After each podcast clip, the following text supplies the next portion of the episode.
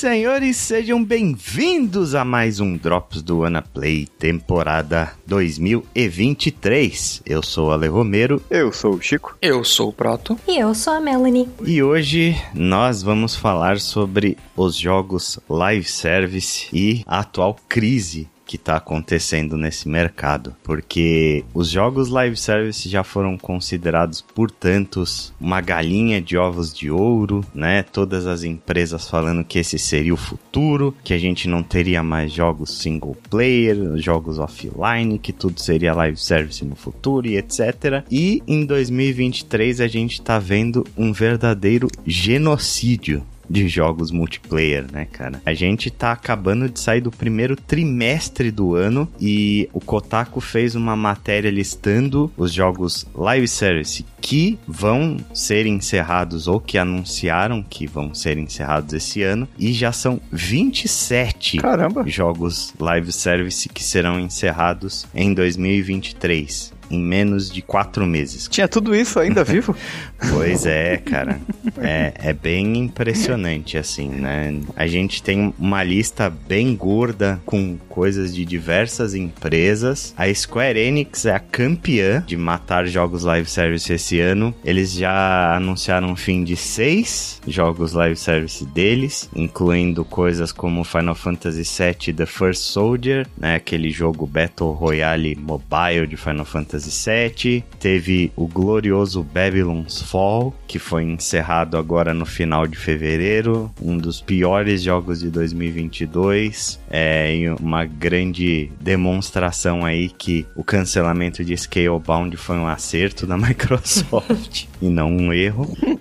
Scalebound ia ser live service? Scalebound ia ser live service. Deus, que bom que mataram. Sério? Eu não sabia disso não. Ele ia ser um live service da Platinum, que depois acabou fazendo o Babylon's Fall. Então tá aí toda a expertise. É, ele foi bem na época que tava na moda. Toda empresa de games queria soltar o seu, ou seus, né, no plural, live Pois services, é. né? Toda empresa tinha um ou tava fazendo um, né? Exatamente, cara. A gente teve também o Chocobo GP, que é um Mario Kart que eles fizeram com microtransações voltadas para crianças, muito fofo, né? E a gente teve coisas também como um que eu joguei bastante, que eu fiquei bem triste com o final dele, que é o caso do Marvel's Avengers, né? Marvel's Avengers. Assim, voltando aí à, à sua frase anterior, jogo infantil com microtransações, live service, pra mim isso devia ser proibido. Um crime. É, devia ser proibido. É, eu achei que tivesse regulamentação sobre isso, né? Eu acho que é de uma falta de caráter fazer isso, mas de uma falta de caráter, assim, num nível, assim, absurdo. Mas é o capitalismo, né? Faz parte. Uhum. Assim, né? Falar de caráter Pois é, quando cara. você tá falando de live service é difícil, porque existe a EA. Empresa de games. É, sim, aí. É, e existe a Square Enix, e tem a Ubisoft, e tem a Activision, e tem tantas outras empresas aí, né, cara? Mas assim, uma coisa muito complicada dessa morte desses jogos live service é que muitos deles vão deixar simplesmente de existir, né, cara? Uhum. Porque muitas empresas acabaram colocando coisas single player, campanha desses jogos atrás de um always online completamente desnecessário. E quando esses jogos morrem, né, o que acontece com esse conteúdo? Ele vai junto. É, você perde o histórico, né, cara? É, é, mas eu acho que não é só do live service, né? A gente vê isso daí nessas gerações que são mais digitais atuais. Tipo, se a gente pega um jogo lá do Super Nintendo, até hoje a gente consegue jogar, ter acesso e tal. Por exemplo, a gente teve o caso recente do Deadpool, do jogo do Deadpool, que saiu da Steam e tal, e quem comprou, comprou. E tipo, se você não teve, tiver acesso, esquece, você nunca mais vai conseguir ele. É, e além desses jogos da Square Enix, a gente teve outros jogos grandes aí sendo encerrados, como foi o caso do Back for Blood, lá da Turtle Rock, que foi a produtora do Evolve, que foi outro jogo deles que também morreu. A gente teve o Crossfire X, que foi um shooter aí criado pela Smilegate, que é a produtora do Lost Ark, junto com a Remedy. Esse vai ser completamente inacessível quando os servidores forem desligados em maio tanto os elementos de multiplayer quanto a campanha não poderão mais ser jogados. A gente teve um jogo chamado Crime Site, que é da Konami. É, ele também vai ter os servidores desligados e vai ficar completamente inacessível. Esse é um caso legal porque a Konami ainda tá vendendo o jogo no Steam, mesmo sabendo que ele vai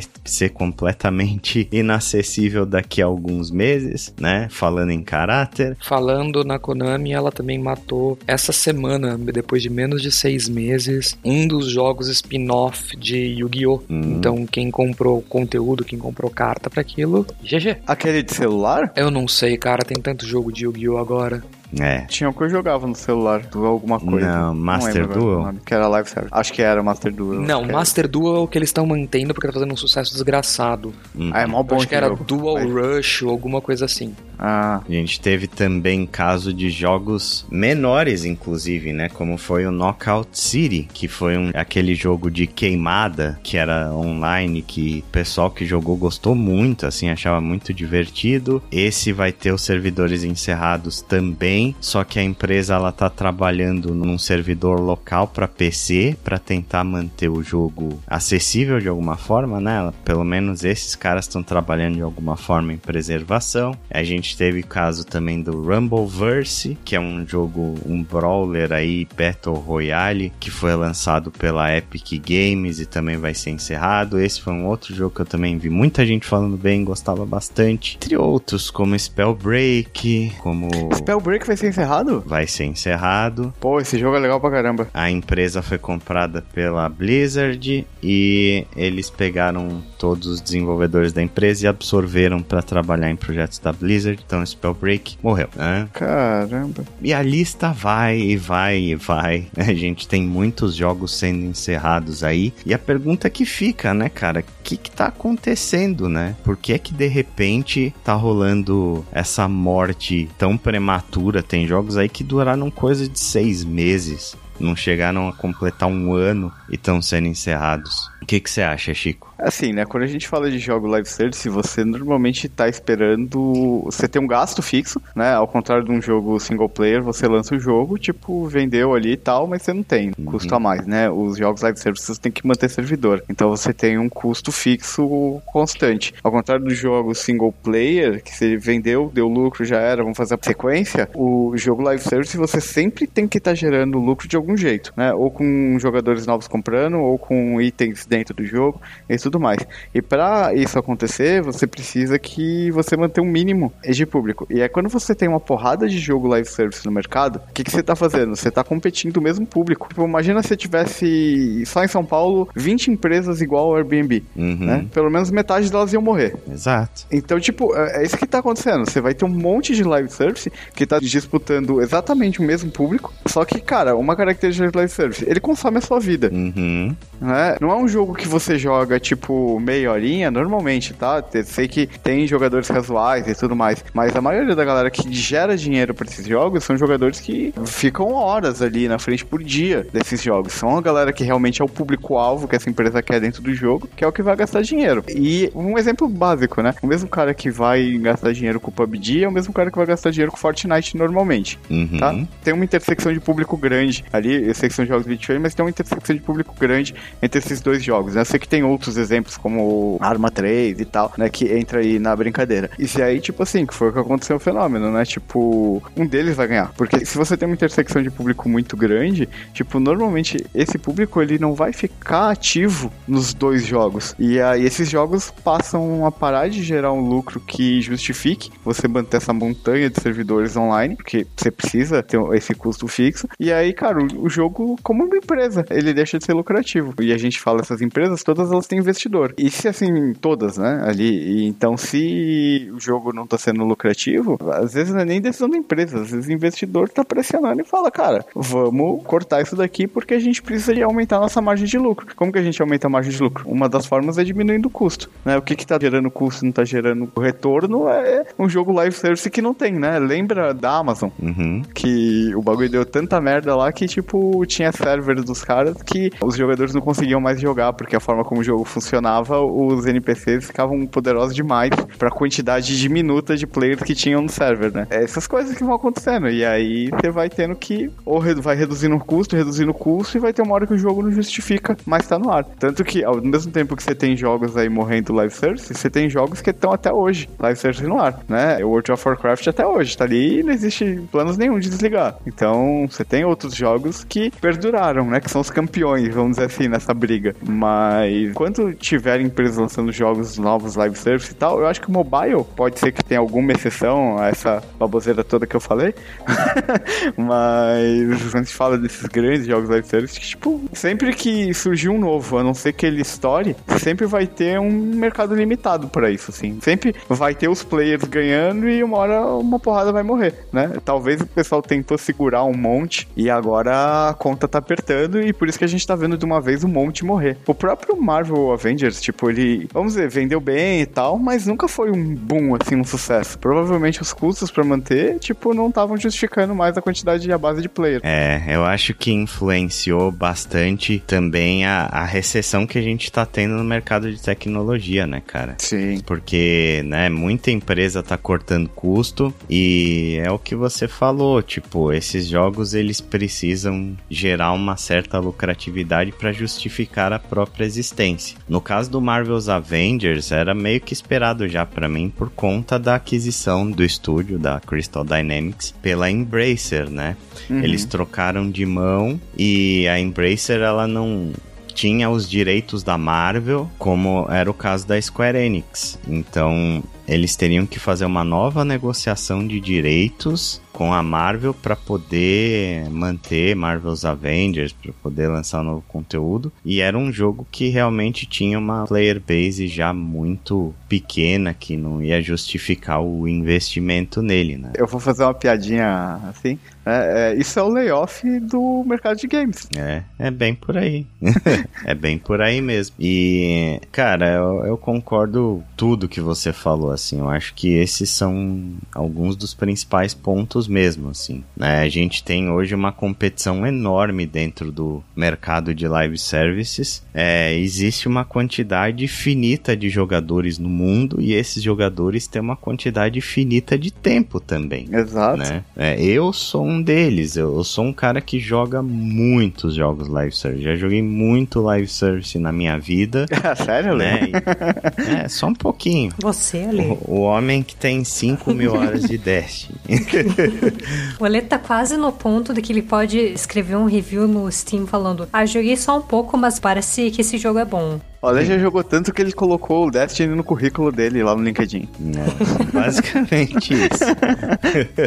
Se a Band quiser me contratar, ó, estamos aí. Mas, assim, não é só Destiny. Eu joguei muitos jogos live service durante muito tempo. Eu joguei muitas horas de Marvel's Avengers, por exemplo, né? Eu joguei muitas horas de Genshin Impact, joguei muitas horas de Tower of Fantasy, e a lista vai, né? Sim. Só que tem um ponto, assim, chega num ponto onde não cabem mais desses jogos dentro do meu tempo livre, né? Eu preciso escolher entre um ou outro. E eu meio que tô tentando evitar um pouco entrar em jogos live service, porque esses jogos eles não têm final, né? São uhum. jogos que você vai jogar por um tempo indeterminado, né? Ao contrário de um jogo single player. É, existe muito mais competição dentro do mercado de jogos offline single player do que de live service, se você pensar, né? Tem Sim. muito mais jogos desse no mercado. Porém, a diferença é que jogos single player não requerem que você jogue infinitamente. Você vai gastar sua dezena de horas ou centena de horas que seja naquele jogo, acabou, você encosta e vai pro próximo. É, mas é, é o que acontece, né? Você tipo, você joga vários live services, mas você para, joga, por exemplo, God of War, e aí você volta pro seu live service. Uhum. Você joga aí, tipo, X jogos, depois volta pro live service. Assim, o meu outro ponto, assim, que aí é a minha pergunta pra você que joga mais live service do que qualquer um aqui nessa call, né? A minha percepção, assim, e uma coisa que eu sim, talvez não seja tão hardcore quanto você, é que esses jogos live service, uma hora eles ficam extremamente repetitivos e enjoativos. E muitas vezes eu acabo dropando esses jogos nesses momentos. Uhum. Né? Eu também joguei alguns ali, só que eu nunca consigo ir tão longe nesses live service quanto você, porque começa a me encher o saco. Uhum. Né? Falando em português, claro, assim. Eu acho que, assim, tipo, muitos deles têm histórias muito legais, têm conteúdos muito legais, mas chega uma hora que, tipo, assim, qual que é a diferença? No single player, você jogou, tipo, Last of Us. Joguei o jogo, pum, acabou a história, consumi aquilo, legal, acabou, agora vou ver a série. É. Uhum. né? Quando você pega um live service, você consome a história, pum, mais história. Só que, tipo, chega uma hora que aquilo vira um ciclo muito repetitivo em termos de jogabilidade, em termos de, tipo assim, alguns têm histórias boas, mas muitos deles, tipo, criam o Marvel Avengers. Começa a nem ter mais história, vira só um ciclo de você upar personagem. Uhum. Upar personagem. Boa parte, não tô falando todos, mas boa parte deles acaba virando esse ciclo. E, tipo assim, eu não engajo. Eu sei que tem gente que engaja nisso, né? Mas eu, eu não engajo nisso. Tipo, eu acho que começa a ficar repetitivo pra caramba e eu dropo. Né? Uhum. Eu sou um cara que provavelmente não sou o público-alvo de live service por causa disso. Uhum. Porque dá algumas horas de jogo ali, começa a ficar a mesma coisa, a mesma coisa, eu não tenho paciência de ficar upando bonequinho infinitamente, né? Uhum. Sim, existe isso, mas a grande questão é que a maioria das empresas inexperientes em jogos live service que tentam se aventurar dentro desse meio, elas não percebem é que jogos live service precisam de um fluxo de conteúdo constante para manter o jogador engajado. Isso é caro. Isso é muito caro. Destiny, por exemplo, é um jogo que tem uma quantidade insana de conteúdo. É absurdo, assim. E toda semana, praticamente, é, a Band injeta mais conteúdo no jogo. Só que existem milhares de pessoas trabalhando em Destiny. O estúdio inteiro, basicamente, é voltado a sustentar esse jogo. E é por isso que dá É certo. porque dá lucro. Uhum. E é porque dá lucro. Se não desse lucro, com certeza eles já teriam diminuído essa equipe aí. Né? Aí você pensa, Destiny tá dando certo. Agora tem uma porrada de jogo que começou a investir nessa mesma grana e não engajou. É. E não engajou a galera que nem o Destiny engaja. Destiny é o case de sucesso. Você pega, por exemplo, um jogo como Marvel's Avengers. Marvel's Avengers tinha conteúdo uma vez por ano, sabe? Uhum. Como é que você vai engajar uma player base dessa forma, né? É muito difícil. A grande maioria faz como você, se enche a paciência de jogar e dropa o jogo. Para você engajar uma, uma comunidade, seu jogo tem que ter uma quantidade insana de conteúdo. E isso custa muito dinheiro. Para você gerar dinheiro, você tem que gastar dinheiro. Não tem dinheiro fácil como as pessoas pensavam que jogos live service seriam. Um outro ponto muito importante também é que os jogos live service eles vivem e morrem pela player base. Se você não tem jogadores engajando com o seu jogo, ele fatalmente vai deixar de existir.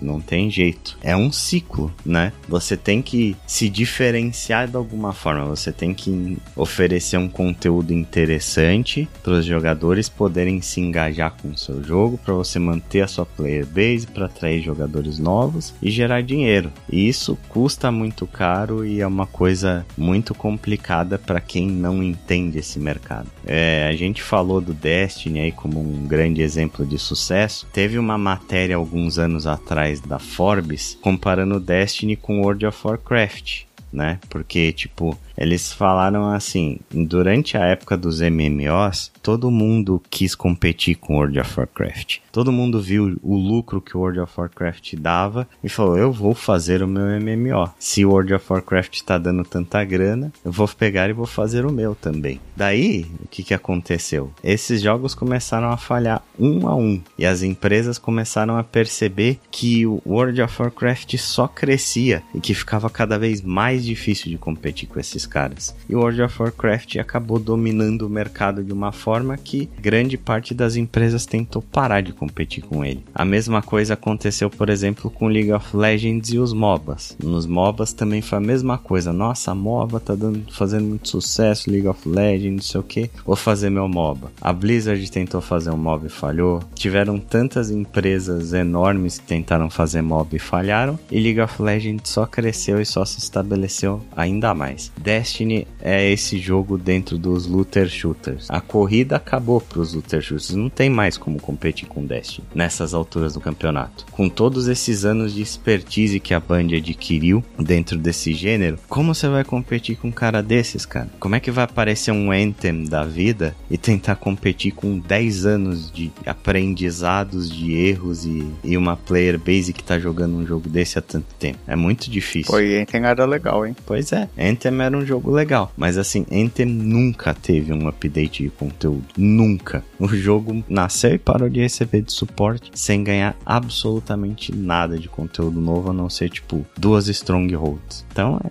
muito difícil muito difícil competir dentro desse gênero. É, e mesmo sabendo disso e com dificuldades, ainda tem empresas que insistem e vão investir nisso, como é o caso da Capcom com aquele jogo dos dinossauros, né? O Exoprimal. Exoprimal. Nossa, mas esse jogo nasceu morto, né? Pelo amor de Deus, gente. Puta que pariu. É, tipo, é um jogo que, pelo que você falou, ele parece ter feito muita coisa certa, exceto pela parte do live service, né?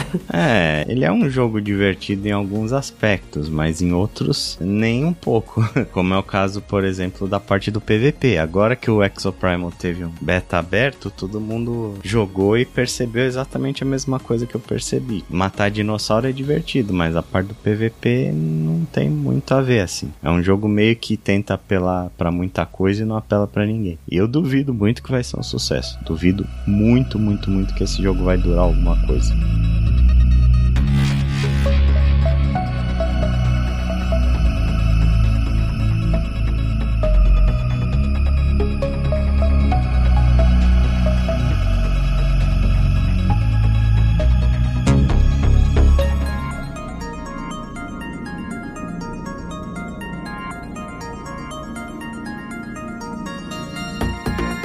E você, Proto, com as suas análises mercadológicas, o que, que você acha? O Chico falou a maior parte do que eu ia falar, né? É, é muito uma questão de sobrevivência. Os MMOs apareceram e criaram a ideia de live service como um geral numa época em que as pessoas compravam um a três jogos em média por ano. Quantos jogos a gente compra num ano agora? com a economia nesse estado, né? 10, fácil. Não, mesmo com a economia nesse estado, quantos jogos você compra no ano? 10 entre indies e jogos normais? Ah, sim, contando indies. Você tem, mas o seu tempo não aumentou, seu tempo livre diminuiu, na verdade, nos últimos anos. Então, sim, é uma questão de sobrevivência. É, e tem um pequeno detalhe, agora o tanto de jogos free to play que existem, né? E com Xbox Live Service? Sim, sim. Você não precisa nem comprar. Agora existe Game Pass. Então, o que eu acredito, além dessa parte de sobrevivência, é que agora a, os investidores estão começando a se tocar que, é, não, o PPT que projeta esses ganhos não vale nada. Deixa ele quieto, deixa morrer. Só que,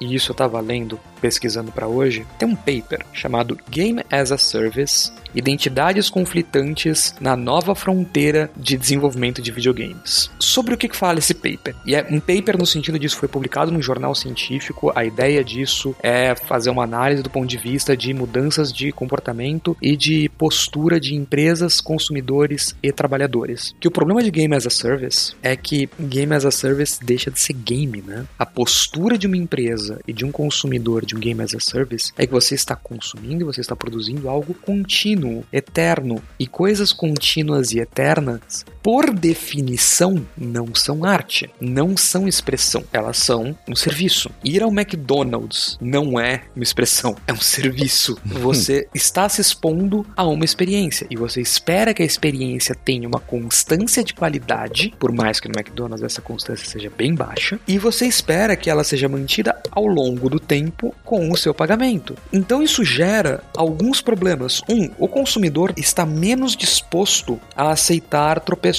porque ao passo que um evento seja ruim, uma expedição seja ruim, uma expansão seja fraca, você perdeu a motivação para pagar sua mensalidade, para voltar, para você não quer mais fazer daily. Magic tem um problema, o Magic que a gente tava brincando antes é o Uhum. Live Service OG, né? Antes de videogame ser tão popular, tinha você ficar comprando cartinha o tempo inteiro. Teve um problema sério, porque teve um período que não era interessante você jogar. Por que você continuaria jogando e esperaria 3, 6, 9 meses para comprar novas cartas? Você só larga o jogo. É o que acontece com muito live service. Então a competição é um pouco maior do que com outros jogos, porque você está esperando um serviço. A postura de expectativa é de um serviço. E isso também começa a atrair profissionais cada vez menos interessados em jogo, mas só em fazer dinheiro de maneira consistente, que é o serviço. Você falou um ponto da competição ser maior do que com outros jogos. Isso é muito verdade. Tem gente que para de jogar porque precisa passar mais tempo com a família. Tem gente que para de jogar porque arranjou um trabalho que consome muito tempo, sabe? Tem gente que para de jogar porque vai ser pai, alguma coisa assim. Então, realmente, tipo, esses jogos eles param de ser um hobby viram um hábito na sua vida. E tipo, a empresa é dependente deste hábito seu. É dependente de você continuar mantendo este hábito. A partir do momento em que você muda de hábito, a empresa perde uma parte do dinheiro dela, né? Do lucro dela. É um pouco do que a gente tinha comentado em episódios anteriores sobre muito do que a empresa tá olhando, né? O que ela tá visando é justamente o seu tempo, né? O tempo que a pessoa vai passar em tela jogando, ou nem que seja fazendo os dailies, o trabalho manual, vamos dizer assim. Sim, exato. E, pô, a variedade de jogos live service é absurda. A gente acha que Destiny é live service, mas a gente não se toca que coisas como, por exemplo, um Magic MTG Arena é um jogo live service, né? O FIFA é um jogo live service, o Fortnite é um jogo live service. Overwatch. Overwatch, Diablo, qualquer jogo que tenha atualização de conteúdo frequente é um jogo live service, cara. Jogos de luta hoje em dia são jogos live service. É, e o engraçado é que a impressão que eu tenho, pelo menos, é que os jogos de luta têm muito mais sucesso em ser um live service, né? Vide o tempo de vida que teve o Street Fighter V. Exato, é. Tem alguns que duram mais, tem outros que duram menos, né? Porque você é, vai competir dentro de um nicho menor ainda, sendo um jogo de luta. É. Mas esse modelo de live service caiu bem para um jogo de luta, porque, né, a atualização constante, personagem novo, etc., acaba gerando bastante engajamento. É, não só isso, os jogos de luta têm uma comunidade muito forte também, né? Muito engajada. Tem, tem. Tipo, sim. é só ver, nem que nem seja Street Fighter, mas pega um Tekken da vida, uhum. que o 7 foi possivelmente um dos Tekken com a vida mais longa da série. Sim. É, mas eu acho que entra um outro ponto aí que a gente tem que dividir em dois baldes, que é o tipo o live service padrãozão, tipo, quem tá falando Marvel Avengers e Destiny e tal, e Street Fighter, LoL, essas coisas que você tem um, um próprio Magic, você tem um cenário competitivo. Ou seja, você tem pessoas que treinam aquilo para competir. Você criou, tipo, que gerou uhum. um esportes. Eu acho que tem que dividir aí, porque aí entram outros fatores que vão influenciar o engajamento ou não nesses jogos também, né? Tipo, por exemplo, Street Fighter. Street Fighter tá aí, beleza. Pô, é Street Fighter, né? Uma própria marca se vende. Mas acho que muito também pelo cenário competitivo que ele gera, acaba gerando marketing adicional em cima do jogo. E próprias pessoas, tipo, tentando ficar ranqueado, tentando ir pra competição, esse tipo de coisa. LOL, LOL tem todo o cenário competitivo. Quantos jovens não jogam aquilo pensando em um Sim. dia ser profissional? Né? A gente tem documentários mostrando isso, né? Então, tipo assim, é, eu acho que tem uma diferença desses live, live services que criam cenários competitivos. Tipo, o próprio. Aqui eu não sei se Counter-Strike entra ah, com live service, entra. nesse caso, não, entra. só competitivo, uhum. né? Entra, né? É, mas assim, é o próprio Counter-Strike, é um jogo de, cara, nem lembro quando foi lançado a primeira versão. Aí tá, até hoje. Eu acho que entra num cenário diferente, eu acho que não vale a gente comparar esses jogos que tem um cenário competitivo com esses jogos, tipo, que são live service, que as pessoas engajam porque é legal. Tipo, Genshin e tudo é mais. É diferente. Né? Mas é igual, cara.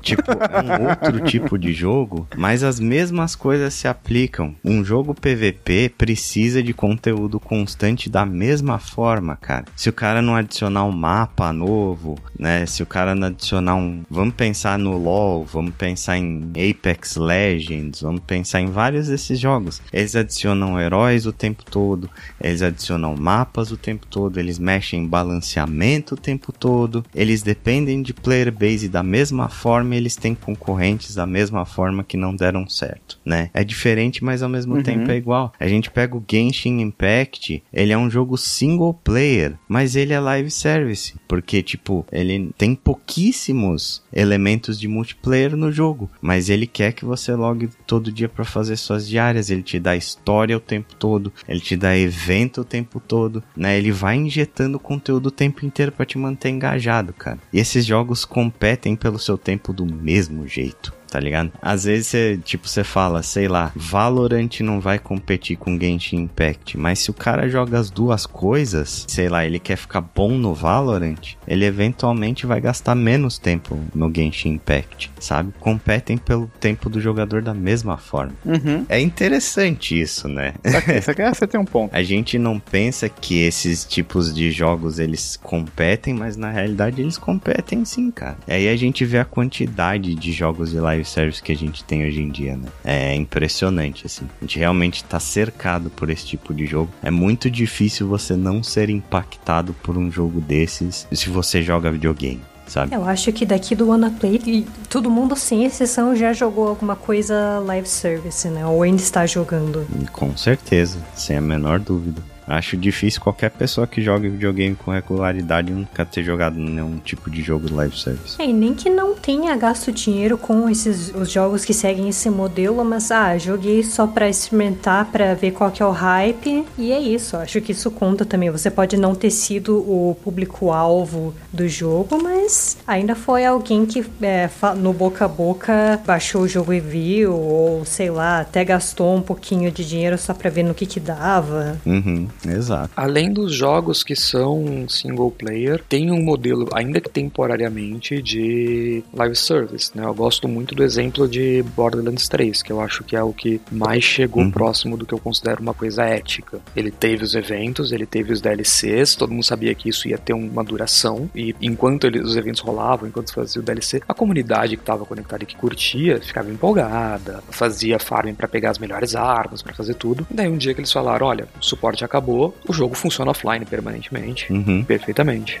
É, faz sentido, né? É, é justo, É justo. diria. Pelo menos o jogo, ele lançou o que ele tinha que lançar e você pode rejogar o momento que você quiser. Isso já é uma grande vantagem. Mas agora, pensando nisso tudo que a gente falou, o que, que vocês acham que um jogo live service precisa ter para driblar essas dificuldades que a gente tem hoje, né? De tudo isso que a gente falou até agora. Eu acho que não foge muito do que a gente falou. Tipo, é, é o que você já falou, cara. É conteúdo constante e olhar o fator de competitividade. Tipo, não são todos os jogos service que vão perdurar. É, acho que boa parte do que a gente discutiu aqui, todo mundo falou, é isso, cara. Vai, vai morrer. Pra funcionar o negócio, você vai ter que ter alguma coisa ali que chame a atenção, que engaje, conteúdo constante. E, cara, e mesmo assim você vai correr um risco grande de não dar certo. De ser engolido por algum live service gigante que já tem aí. Eu, assim, se eu fosse uma empresa de games hoje, né? E tivesse pensando em lançar um jogo, eu nunca lançaria um live service, porque eu acho que o mercado tá meio, como diria assim, um oceano vermelho, assim. Tá dominado o mercado, assim. Você já tem um monte de live service dominando o mercado. É, eu não lançaria um, li- um jogo live service, principalmente pensando em consoles desktop hoje. Uhum. Tá? Talvez mobile, né? Que mobile você tem uma frequência de transição de usuário mais fácil e tal, mas é assim, é bem complexo. Não, não acho, tipo, uma boa ideia. Uhum. E você, Pro, o que, que você acha que um jogo live service precisa fazer pra ser bem sucedido e driblar essas dificuldades que a gente falou? Esperar uns dois anos. Certo? Mesmo, se você começar um jogo live service hoje, literalmente começar a programá-lo hoje, não vejo um problema. Muitos desses jogos já vão ter morrido, muitos deles vão estar ultrapassados. Por exemplo, World of Warcraft ainda existe, mas ele não tem mais a mesma atração de antes. Tanto que, pensando em desenvolvimento de jogos, você está pensando em fazer um AAA, começando ele hoje, ele sairia para o PlayStation 6. Uhum. Então, o que a gente tá falando seria começar hoje um live service, que seria cutting edge, você estaria no topo do gráfico que é possível com live service, estaria no topo da jogabilidade e faria coisas interessantes com isso, para daqui a dois anos você aparecer e falar: olha, eu tenho um jogo diferente. Só que você também tem que fazer uma coisa que não, não canse todo mundo. Você não pode fazer um jogo que as pessoas tenham que jogar todos os dias, ou tenham que X, ou tenham que Y. Você tem que fazer o que todos os jogos que a gente falou têm sucesso, têm em comum. Você tem que fazer um jogo que as pessoas queiram jogar por comunidade e porque o jogo é bom. Uhum. Eu honestamente acho que se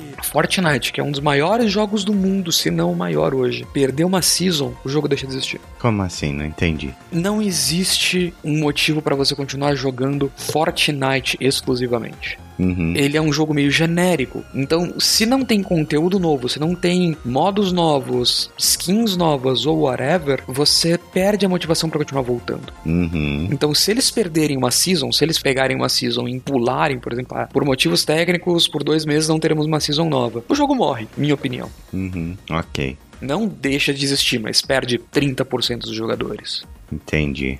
E você, Mel? Você como uma pessoa que não é, né, muito de jogos live service, o que te faria jogar um jogo live service? Eu não ter que pagar. Qual seria o jogo live service para você? É difícil você delimitar uma linha onde um jogo live service vai ter sucesso ou não, né? O lance é que eu acho que desde a origem não sou o público pra live service, né? E inclusive eu tentei jogar coisas tipo Magic Arena, o próprio Genshin Impact e até o próprio Final Fantasy XIV, que é possivelmente o maior caso de sucesso de live service da Square Enix, né? Um jogo que funcionou por anos até agora e continua firme e forte, não conseguiu me segurar. E é muito por conta do aspecto multiplayer, né? Porque eu sou uma pessoa que prefere jogar sozinha, que não tem regularidade a esse nível para jogar, né? Eu não consigo me comprometer com o mesmo jogo por tanto tempo como você com Destiny, por exemplo, ou com o próprio Genshin Impact, ou com o Tower of Fantasy. Então, assim, eu ia falar ah, Assassin's Creed, mas mesmo Assassin's Creed, a própria fórmula não live service já me perdeu no meio do caminho, então eu honestamente não sei se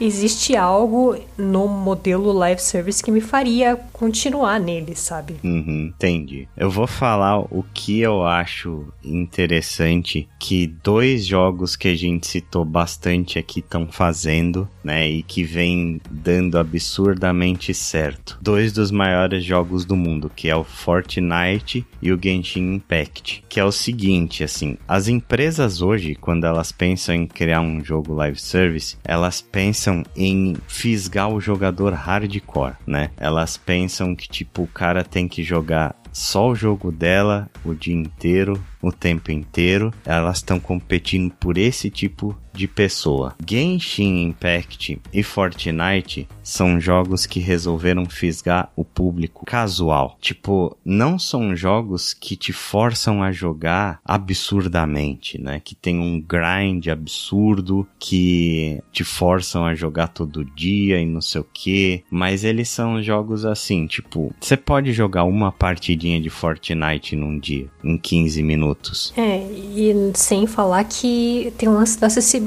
né? O fato do Genshin Impact rodar em tudo que é celular. É, em tudo que é celular, não, porque ele é bem Tudo é. pesado. Ele roda, ponto. Se ele vai rodar no seu Nokia que roda o jogo da cobrinha, não sei, né? É, ele roda no celular e o Fortnite tem até pra, né, torradeira hoje em dia. Mas assim, eles são jogos. Genshin Impact, que é um jogo que eu tenho muita experiência, né? Ele é um jogo, cara, que ele te deixa entediado depois de um tempo. Você não tem o que fazer na porcaria do jogo, é, se você quiser jogar o dia inteiro. Você não consegue só jogar Genshin Impact. Ele te pede 15 minutos por dia, sabe? Você termina tudo que você tem que fazer na bosta do jogo em 15 minutos. Aí eles falam pra você, vai jogar outra coisa, vai fazer o que você quiser, vai pra academia, né? Vai ficar com a sua família, a gente só precisa de 15 minutos no seu dia. E aí vem uma porcaria de um personagem lindo, absurdo, forte, não sei o que que você quer gastar dinheiro. E é nessa que eles te fisgam. E é uma história muito boa que toda vez que existe uma atualização, você quer jogar aquela história, aí você gasta, sei lá, duas, três horinhas jogando aquela história. Depois você continua com seus 15 minutos por dia. E, e Fortnite é a mesma coisa, cara. É skin nova que eles botam no Battle Pass e o negócio vai ficar por tempo limitado. Aí eles botam o Leon e a Claire. Aí eles fisgam o cara de Resident Evil. Ah, eles botam o Superman e o Batman. Eles fisgam os caras que gostam de super-herói. Ah, eles botam o Ryu e a Chun-Li. Eles fisgam quem joga jogo de Sabe, eles vão colocando coisas que te atraem a logar e te atraem a jogar com fomo, né? E, e é extremamente genial. São jogos que não exigem que você jogue. Eles não exigem o seu tempo né? E aí, com isso, você pode encaixar mais jogos desses no seu tempo limitado. E é simplesmente genial. Por isso que essa bosta desses jogos estão faturando bilhões, assim, né? Eles enxergaram o que todo mundo estava fazendo e foram para um público totalmente diferente. E é isso que as empresas têm que começar a perceber. Se você quer fazer um jogo live service, não faça um jogo que o cara precisa jogar no life 24 por 7. Faça algo que o cara consiga encaixar na rotina dele. E tá tudo bem. Não, é, não. é, só que também tem um lance, e eu acho que a Mihoyo é um exemplo muito feliz, que eu acho que a gente já discutiu bastante isso em off. A Mihoyo, ela tem essa ideia de, ah, não vamos fazer o jogador ficar o dia inteiro jogando. É aquela coisa, é proibido, mas quiser pode, sabe? Uhum. Mas o problema da Mihoyo, eu acho que isso que meio que tá matando. Eu não sei, eu não jogo em Shin Impact, eu não sei como é que tá o público do jogo. Eu sei que Genshin talvez esteja perdendo o público por outros motivos, mas, tipo, não cabe a nós comentar sobre isso nesse episódio. Mas eu tenho uma impressão muito forte que a Mihoyo tá meio que perdendo a mão com isso, sabe? No sentido de você não está dando razões o suficiente para eu continuar no jogo além de novas waifus, sabe? Eu tive isso com o Tears of Themes, que eu falei para você que eu uhum. cheguei a comentar aqui no Drops, que é, eu parei de jogar simplesmente porque não tinha mais o que fazer. Tipo, cada capítulo, cada pedaço de história novo demora, tipo, dois, três meses para sair, tá? Com uma defasagem muito grande com relação ao conteúdo que está saindo na Ásia. Então, assim, qual seria a motivação para alguém, mesmo que você seja fã do jogo, se você não tiver conteúdo o suficiente que você possa jogar, tipo, do conteúdo principal, não tem muito o que fazer, sabe? Não, como é que você vai manter o jogador que você já tem se você não continua continua com esse de, ah, gaste só 15 minutos com o jogo todo dia, sabe? Uhum. É, eu acho que eles estão indo pra um extremo muito grande da coisa e eles estão sendo muito cabeça dura. É, eu não né? sei o que é pior nesse caso, se é isso ou se é a desculpa que eles dão de que nós não queremos que o, o jogador se sinta muito, é, sei lá, oprimido com a quantidade de coisa para fazer, sabe? Uhum. Sim, é, eles são escancaradamente um jogo pro público casual uhum. e não pro público hardcore. E eles estão perdendo os jogadores hardcore por conta disso. Porque o cara quer jogar o jogo e ele não tem o que fazer. Exato. Que é o meu caso um pouco. Eu parei de jogar Genshin Impact e diminui muito o meu tempo no jogo. Né? Mas o Tower of Fantasy você continua jogando? Continuo, eu jogo bem mais do que o Genshin Impact. Olha só. Eu não estou surpresa. É, porque é um jogo que eu jogo com galera sabe? Uhum. Eu tenho meu clã no, no Tower of Fantasy, onde eu faço conteúdo junto com o pessoal, mas também tá caindo um pouco no mesmo problema do Genshin. Tem muitas janelas sem ter o que fazer no jogo e tá me deixando um pouco entediado, sabe? Mas é o que eu falei também, assim, tipo, eu tô querendo menos jogos que compitam pelo meu tempo para poder jogar mais coisas, para poder fazer mais coisas da minha vida, assim. então eu tô evitando um pouco de me enfiar em mais jogos live service, tô gastando menos tempo e ficando só com alguns poucos deles, tipo Destiny. Bom, mas eu acho que é isso, né? Eu acho que não tem muito mais o que acrescentar desse assunto. Então, eu acho que a discussão é essa aí. Você ouvinte, o que que acha? Você gosta de jogos live service ou não? É algum dos jogos que você jogava deixou de existir? Deixa deixa aí o seu comentário pra gente no, no post desse podcast, ou se não, envia o um e-mail lá pro contato arroba wanaplay.com.br e também, né, pode deixar nas nossas redes sociais que a gente sempre lê tudo. A gente tá lá no Twitter, no arroba wanaplaypod, no Facebook, facebook.com.br wanaplaypod e no Instagram, instagram.com.br wanaplaypod. Os nossos podcasts estão todos aí, eles não são live service, eles vão perdurar enquanto os servidores existirem. Então, quem sabe, né, eles são live service, eles vão ficar enquanto servidores existirem, mas eles estão lá no nosso site, wanaplay.com.br. Você pode ouvir todos os nossos episódios aí nos nossos 10 anos de estrada, incluindo todos da temporada 2023. Então, a gente fica por aqui e nos vemos daqui a 15 dias. Um abraço para todo mundo e até a próxima. Até a próxima. Até mais.